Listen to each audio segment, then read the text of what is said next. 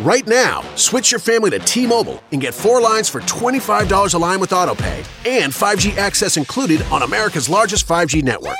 So don't wait. Get unlimited and nationwide 5G access for the whole family for just $25 a line. Visit a T-Mobile store or T-Mobile.com today. Plus taxes and fees. Customers may notice lower speeds and further reduction if using over 50 gigs a month due to data prioritization. Video at 480p. Unlimited while on our network. Qualifying credit and 4 plus lines required. Capable device required for 5G. Coverage not available in some areas. Some uses may require certain features. See T-Mobile.com.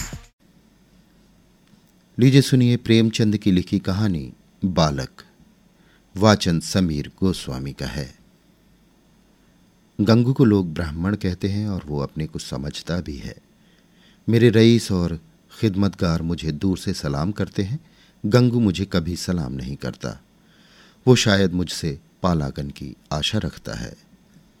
मेरा जूठा गिलास कभी हाथ से नहीं छूता और न मेरी कभी इतनी हिम्मत हुई कि उससे पंखा झलने को कहूँ। जब मैं पसीने से तर होता हूँ और वहाँ कोई दूसरा आदमी नहीं होता तो गंगू आप ही आप पंखा उठा लेता है। लेकिन उसकी मुद्रा से ये भाव स्पष्ट प्रकट होता है कि मुझ पर कोई एहसान कर रहा है। और मैं भी न जाने क्यों फ़ौरन ही उसके हाथ से पंखा छीन लेता हूँ। उग्र स्वभाव का मनुष्य है, किसी की बात नहीं सह सकता। ऐसे बहुत कम आदमी होंगे जिनसे उसकी मित्रता हो। सही इस खिदमतगार के साथ बैठना शायद वो अपमानजनक समझता है। मैंने उसे किसी से मिलते जुलते नहीं देखा। आश्चर्य ये है कि उसे भंग बूटी से प्रेम नहीं, जो श्रेणी के मनुष्यों में एक असाधारण गुण है। मैंने उसे कभी पूजा पाठ करते या नदी में स्नान करते नहीं देखा। बिल्कुल निरक्षर है, लेकिन फिर भी वो ब्राह्मण है और चाहता है कि दुनिया उसकी प्रतिष्ठा तथा मान करे और क्यों ना चाहे। जब पुरखाओं की पैदा की हुई संपत्ति पर आज लोग अधिकार जमाए हुए हैं और उसी शान से मानो खुद पैदा किए हों, वो क्यों उस प्रतिष्ठा और सम्मान को त्याग दे जो उसके पुरखाओं ने संचय किया था? ये उसकी बपौती है। मेरा स्वभाव कुछ इस तरह का है कि अपने नौकरों से बहुत कम बोलता हूँ। चाहता हूँ जब तक मैं खुद ना बुलाऊं, कोई मेरे पास ना आए। मुझे ये अच्छा नहीं लगता कि ज़रा सी बातों के लिए नौकरों को आवाज़ देता फिरूं। मुझे अपने हाथों से सुराही से पानी उड़ेल लेना, अपना लैंप जला लेना, अपने जूते पहन लेना या अलमारी से कोई किताब निकाल लेना। इससे कहीं ज़्यादा सरल मालूम होता है कि हींगन और मैकू को पुकारूं। इससे मुझे अपनी स्वेच्छा और आत्मविश्वास का बोध होता है। नौकर भी मेरे स्वभाव से परिचित हो गए हैं और बिना ज़रूरत मेरे पास बहुत कम आते हैं। इसलिए एक दिन जब प्रातःकाल कंगू मेरे सामने आकर खड़ा हो गया तो मुझे बहुत बुरा लगा। ये लोग जब आते हैं, तब पेशगी हिसाब में कुछ मांगने के लिए या किसी दूसरे नौकर की शिकायत करने के लिए। मुझे ये दोनों ही बातें अत्यंत अप्रिय हैं। मैं पहली तारीख को हर एक का वेतन चुका देता हूँ और बीच में जब कोई कुछ माँगता है तो क्रोध आ जाता है। कौन दो दो चार चार रुपए का हिसाब रखता फिरे। फिर जब किसी को महीने भर की पूरी मजूरी मिल गई तो उसे क्या हक है कि पंद्रह दिन में खर्च कर दे और ऋण या पेशगी की शरण ले? और शिकायतों से तो मुझे घृणा है। मैं शिकायतों को दुर्बलता का प्रमाण समझता हूँ या ठकुर सुहाती की शुद्र चेष्टा। मैंने माथा से कोड़कर कहा, क्या बात है? मैंने तो तुम्हें बुलाया नहीं। गंगू के तीखे अभिमानी मुख पर आज कुछ ऐसी नम्रता, कुछ ऐसी याचना, कुछ ऐसा संकोच था कि मैं चकित हो गया। ऐसा जान पड़ा, वो कुछ जवाब देना चाहता है, मगर शब्द नहीं मिल रहे हैं। मैंने ज़रा नम्र होकर कहा, आखिर क्या बात है? कहते क्यों नहीं? तुम जानते हो ये मेरे टहलने का समय है। मुझे देर हो रही है।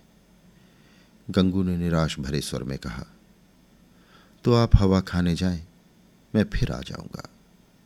ये अवस्था और भी चिंताजनक थी। इस जल्दी में तो वो एक क्षण में अपना वृतांत कह सुनाएगा। वो जानता है कि मुझे ज़्यादा अवकाश नहीं है। दूसरे अवसर पर तो दुष्ट घंटों रोएगा। मेरे कुछ लिखने पढ़ने को तो वो शायद काम समझता हो, लेकिन विचार का, जो मेरे लिए सबसे कठिन साधना है, वो मेरे विश्राम का समय समझता है। वो उसी वक्त आकर मेरे सिर पर सवार हो जाएगा। मैंने निर्दयता के साथ कहा, क्या कुछ पेशगी मांगने आए हो? मैं पेशगी नहीं देता। जी नहीं, सरकार, मैंने तो कभी पेशगी नहीं मांगी। तो क्या किसी की शिकायत करना चाहते हो? मुझे शिकायतों से घृणा है। जी नहीं, सरकार, मैंने तो कभी किसी की शिकायत नहीं की। गंगू ने अपना दिल मज़बूत किया। उसकी आकृति से स्पष्ट झलक रहा था मानो वो कोई छलांग मारने के लिए अपनी सारी शक्तियों को एकत्र कर रहा हो और लड़खड़ाती हुई आवाज़ में बोला, मुझे आप छुट्टी दे दें, मैं आपकी नौकरी अब ना कर सकूँगा। ये इस तरह का पहला प्रस्ताव था जो मेरे कानों में पड़ा। मेरे आत्माभिमान को चोट लगी। मैं जब अपने को मनुष्यता का पुतला समझता हूँ, अपने नौकरों को कभी कटु वचन नहीं कहता, अपने स्वामित्व को यथासाध्य म्यान में रखने की चेष्टा करता हूँ तब मैं इस प्रस्ताव पर क्यों ना विस्मित हो जाता? कठोर स्वर में बोला, क्यों? क्या शिकायत है? आपने तो हुजूर जैसा अच्छा स्वभाव पाया है, वैसा क्या कोई पाएगा? लेकिन एक बात ऐसी आ पड़ी है कि मैं आपके यहाँ नहीं रह सकता। ऐसा ना हो कि पीछे से कोई बात हो जाए तो आपकी बदनामी हो। मैं नहीं चाहता कि मेरी वजह से आपकी आबरू में बट्टा लगे। मेरे दिल में उलझन पैदा हुई। जिज्ञासा की अग्नि प्रचंड हो गई। आत्मसमर्पण के भाव से बरामदे में पड़ी हुई कुर्सी पर बैठकर बोला, तुम तो पहेलियाँ बुझा रहे हो। साफ़ साफ़ क्यों नहीं कहते? क्या मामला है? गंगू ने बड़ी नम्रता से कहा, बात यह है कि वो स्त्री जो अभी विधवाश्रम से निकाल दी गई है, वो गोमती देवी, वो चुप हो गया। मैंने अधीर होकर कहा हाँ निकाल दी गई है तो फिर? तुम्हारी नौकरी से उसका क्या संबंध? गंगू ने जैसे अपने सिर का भारी बोझ ज़मीन पर पटक दिया। मैं उससे ब्याह करना चाहता हूँ, बाबूजी। मैं विस्मय से उसका मुँह ताकने लगा। वो पुराने विचारों का पोंगा ब्राह्मण, जिसे नई सभ्यता की हवा तक न थी, उस कुल्टा से विवाह करने जा रहा है, जिसे कोई भला आदमी अपने घर में कदम भी न रखने देगा। गोमती ने मोहल्ले के शांत वातावरण में थोड़ी सी हलचल पैदा कर दी थी। कई साल पहले वो विधवाश्रम में आई थी। तीन बार आश्रम के कर्मचारियों ने उसका विवाह कर दिया था। पर हर बार वो महीने पंद्रह दिन के बाद भाग आई थी। यहाँ तक कि आश्रम के मंत्री ने अब की बार उसे आश्रम से निकाल दिया था। तब से वो इसी मोहल्ले में कोठरी लेकर रहती थी और मोहल्ले के शोधों के लिए मनोरंजन का केंद्र बनी हुई थी। मुझे गंगू की सरलता पर क्रोध भी आया और दया भी। इस गधे को सारी दुनिया में कोई स्त्री ही ना मिलती थी, जो इससे ब्याह करने जा रहा है। जब वो तीन बार पतियों के साथ भाग आई तो इसके पास कितने दिन रहेगी? कोई गांठ का पूरा आदमी होता तो एक बात थी, शायद साल छह महीने टिक जाती। ये तो निपट आँख का अंधा है, एक सप्ताह भी तो निबाहना होगा।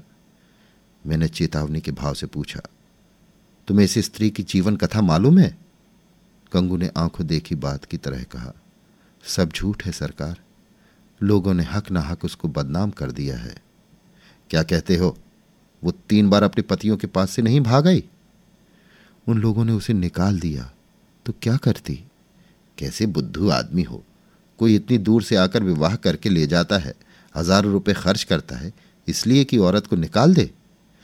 गंगू ने भावुकता से कहा, जहाँ प्रेम नहीं है हुजूर, वहाँ कोई स्त्री नहीं रह सकती। स्त्री केवल रोटी कपड़ा नहीं चाहती। कुछ प्रेम भी तो चाहती है। वो लोग समझते होंगे कि हमने एक विधवा से विवाह करके उसके ऊपर कोई बड़ा एहसान किया है। चाहते होंगे कि तन मन से वो उनकी हो जाए। लेकिन दूसरे को अपना बनाने के लिए पहले उसका बन जाना पड़ता है, हुजूर।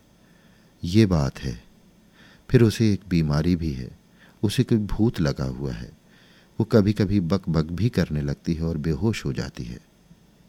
और तुम ऐसी स्त्री से विवाह करोगे।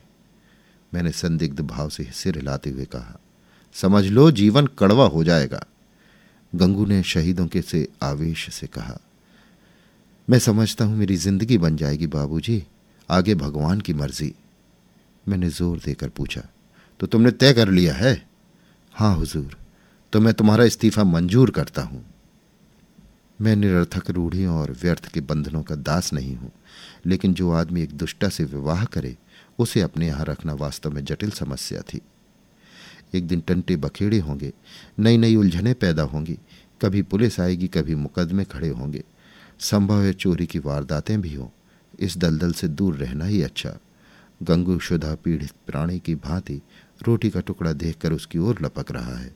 रोटी जूठी है, सूखी हुई है, खाने योग्य नहीं है। इसकी उसे परवाह नहीं। उसको विचार बुद्धि से काम लेना कठिन था। मैंने उसे पृथक कर देने ही मैं अपनी कुशल समझी। पाँच महीने गुजर गए, गंगू ने गोमती से विवाह कर लिया था और उसी मोहल्ले में एक खपरेल का मकान लेकर रहता था। वो अब चाट का खोचा लगाकर गुजर बसर करता था। मुझे जब कभी बाज़ार में मिल जाता तो मैं उसकी कुशल क्षैम पूछता। मुझे उसके जीवन से विशेष अनुराग हो गया था। ये एक सामाजिक प्रश्न की परीक्षा थी। सामाजिक ही नहीं, मनोवैज्ञानिक भी। मैं देखना चाहता था इसका परिणाम क्या होता है। मैं गंगू को सदैव प्रसन्न मुख देखता, समृद्धि और निश्चिंतता के मुख पर जो एक तेज और स्वभाव में जो एक आत्मसम्मान पैदा हो जाता है, वो मुझे यहाँ प्रत्यक्ष दिखाई देता था। रुपए बीस आने की रोज बिक्री हो जाती थी, इसमें लागत निकालकर आठ दस आने बच जाते थे। यही उसकी जीविका थी, किंतु इसमें किसी देवता का वरदान था। क्योंकि इस वर्ग के मनुष्यों में जो निर्लजता और विपन्नता पाई जाती है, इसका वहाँ चिन्ह तक न था। उसके मुख पर आत्मविश्वास और आनंद की झलक थी, जो चित्त की शांति से ही आ सकती है। एक दिन मैंने सुना कि गोमती गंगू के घर से भाग गई है। कह नहीं सकता क्यों? मुझे इस खबर से एक विचित्र आनंद हुआ। मुझे गंगू के संतुष्ट और सुखी जीवन पर एक प्रकार की ईर्ष्या होती थी। मैं उसके विषय में किसी अनिष्ट की किसी घातक अनर्थ की, किसी लज्जास्पद घटना की प्रतीक्षा करता था। इस खबर से ईर्ष्या को सांत्वना मिली। अदूरदर्शिता का दंड भोगना पड़ा। अब देखें, बच्चा कैसे मुँह दिखाते हैं। अब आँखें खुलेंगी और मालूम होगा कि लोग जो उन्हें इस विवाह से रोक रहे थे, उनके कैसे शुभ चिंतक थे। उस वक्त तो ऐसा मालूम होता था, मानो आपको कोई दुर्लभ पदार्थ मिला जा रहा हो। मानो मुक्ति का द्वार खुल गया है। लोगों ने कितना कहा कि ये स्त्री विश्वास के योग्य नहीं है, कितनों को दगा दे चुकी है, तुम्हारे साथ भी दगा करेगी, लेकिन इन कानों पर जू तक ना रहेंगी अब मिले तो जरा मिजाज पूछूँ, कहूँ, क्यों महाराज, देवी जी का ये वरदान पाकर प्रसन्न हुए या नहीं? तुम तो कहते थे वो ऐसी है और वैसी है। लोग उस पर केवल दुर्भावना के कारण दोष आरोपित करते हैं। अब बतलाओ किसकी भूल थी? उसी दिन संयोगवश गंगू से बाज़ार में भेंट हो गई। घबराया हुआ था, बदहवास था, बिल्कुल खोया हुआ। मुझे देखते ही उसकी आँखों में आँसू भर आए। लज्जा से नहीं, व्यथा से मेरे पास आकर बोला, बाबूजी, गोमती ने मेरे साथ भी विश्वासघात किया। मैंने कुटिल आनंद से, लेकिन सहानुभूति कृत्रिम दिखाकर कहा, तुमसे तो मैंने पहले ही कहा था, लेकिन तुम माने ही नहीं। अब सब्र करो, इसके सिवा और क्या उपाय है? रुपए पैसे ले गई या कुछ छोड़ गई? गंगू ने छाती पर हाथ रखा। ऐसा जान पड़ा मानो मेरे इस प्रश्न ने उसके हृदय को विदीर्ण कर दिया है। अरे बाबूजी, ऐसा न कहिए। उसने धेले की भी चीज़ नहीं छुई। अपना जो कुछ था वो भी छोड़ गई। न जाने मुझमें क्या बुराई देखी। मैं उसके योग्य न था और क्या कहूँ।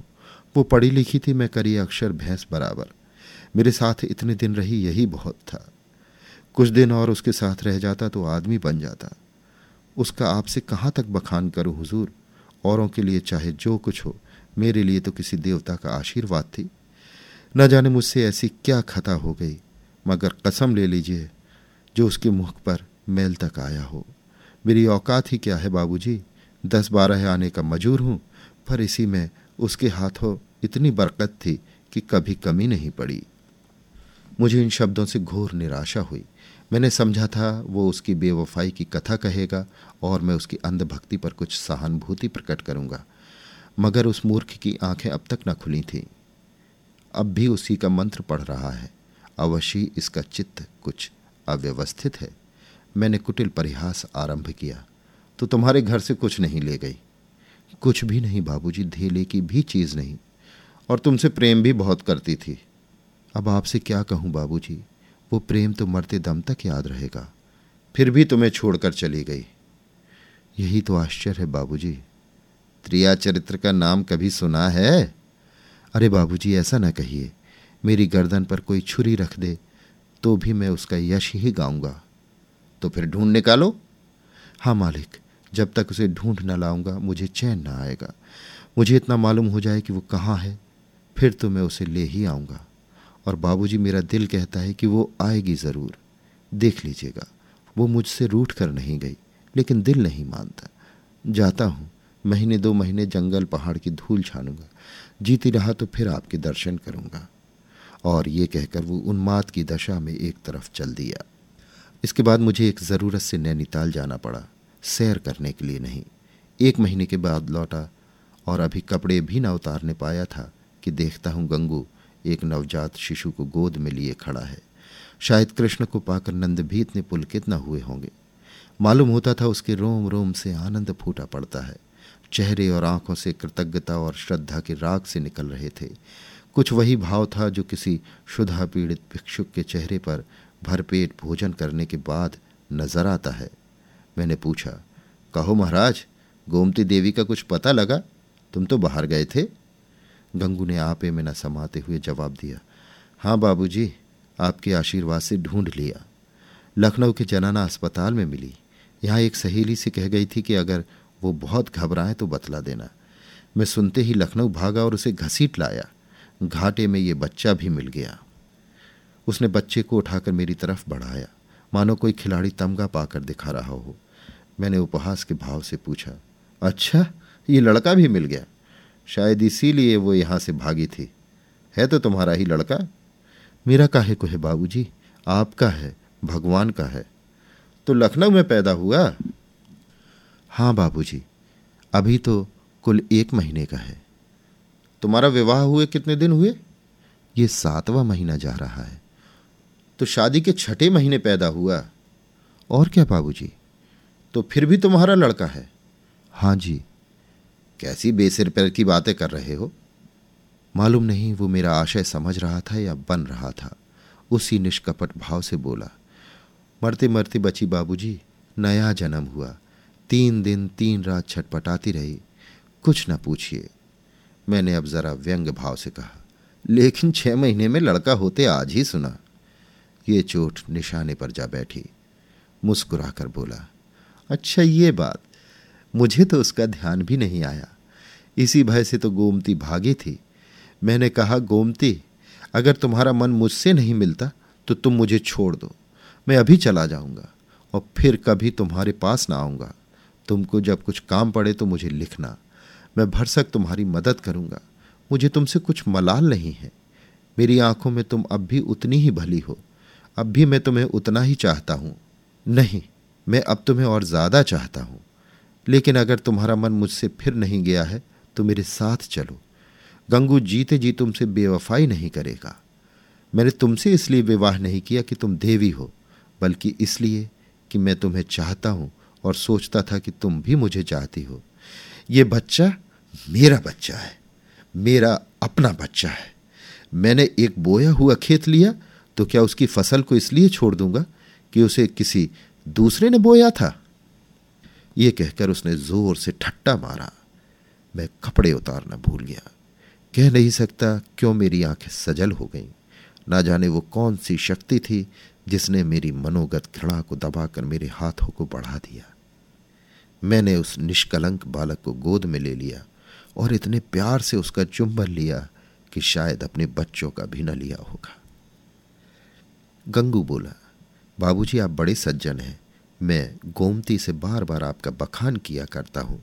कहता हूँ, चल एक बार उनके दर्शन करा हमारी लाज की आती ही नहीं। मैं और सज्जन, अपनी सज्जनता का पर्दा आज मेरी आँखों से हटा।